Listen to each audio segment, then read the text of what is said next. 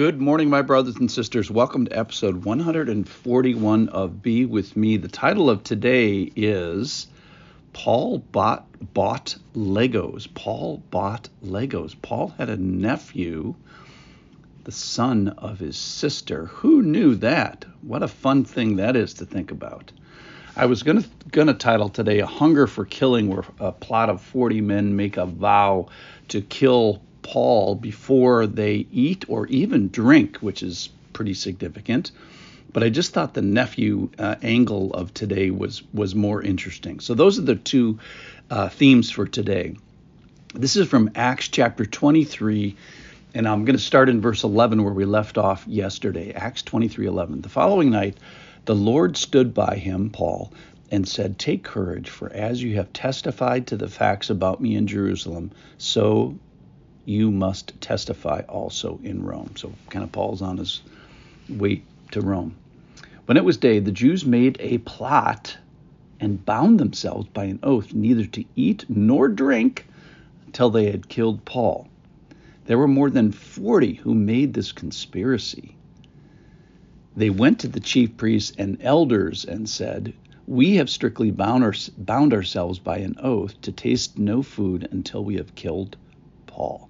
So, of interest, this looks like it was sort of like a proletariat revolt where it's not the chief priests and the elders who thought this up. This was the rabble, the the common man, and they went to the chief priests and elders and informed them of this uh, conspiracy.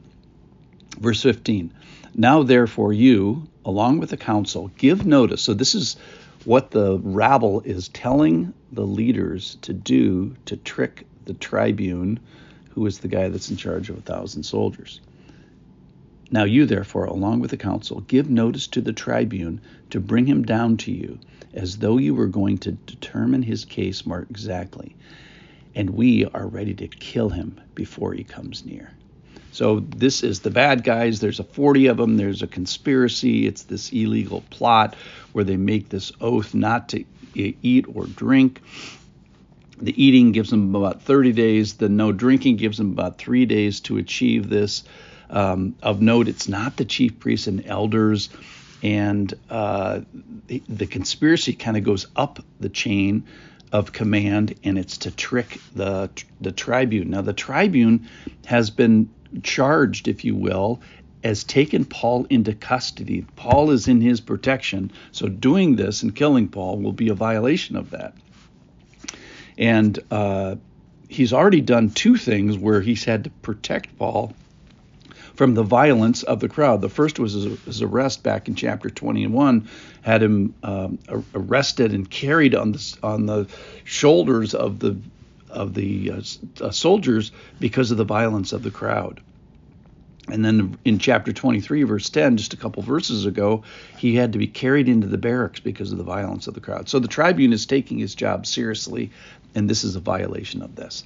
All right, this is my favorite part now.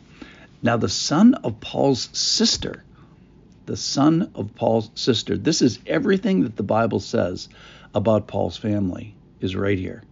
Now the son of Paul's sister heard their, of their ambush, so he went and entered the barracks and told Paul.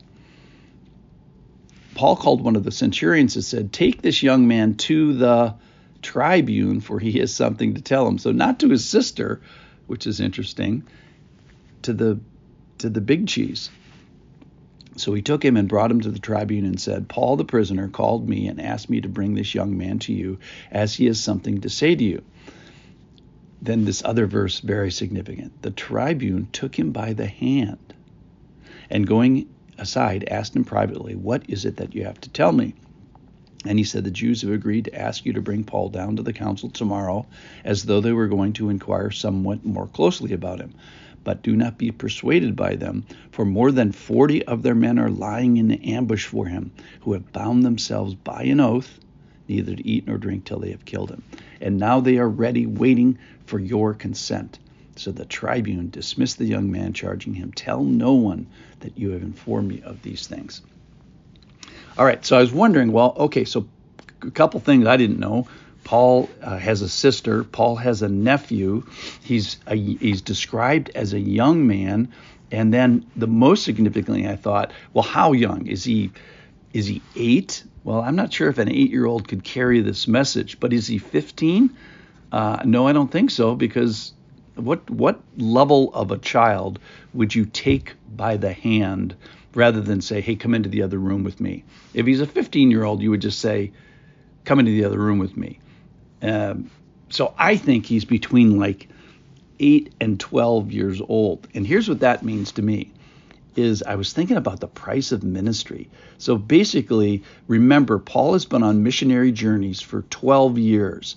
Maybe nine and a half of those 12 years, he's been away from home. And let's say this this kid is 12 years old. His sister had this baby. So Paul is buying Legos, but he's sending them uh, back to Jerusalem or maybe to Antioch where they live. I think they must live in Jerusalem because that's where they are now. And uh, he's not really been here for this guy's life. So Paul is kind of like the crazy uncle who's been traveling all over the world. But this youth actually saves Paul's life because it gets him below the radar of, you know, a whole bus full of people that are trying to trying to kill him. So this poor kid, brave kid, you know, steps into an assassination plot, one of lies and trickery and violence, and this disagreement between, you know, the adult world. And and the cool thing about it is uh, what bravery he has and what confidence he has. Um,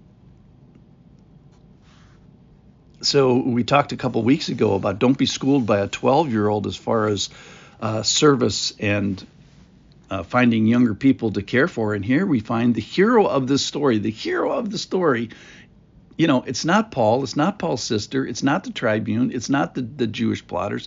The hero of this story, you know, is this kid who's 12 years old, plus or minus two years.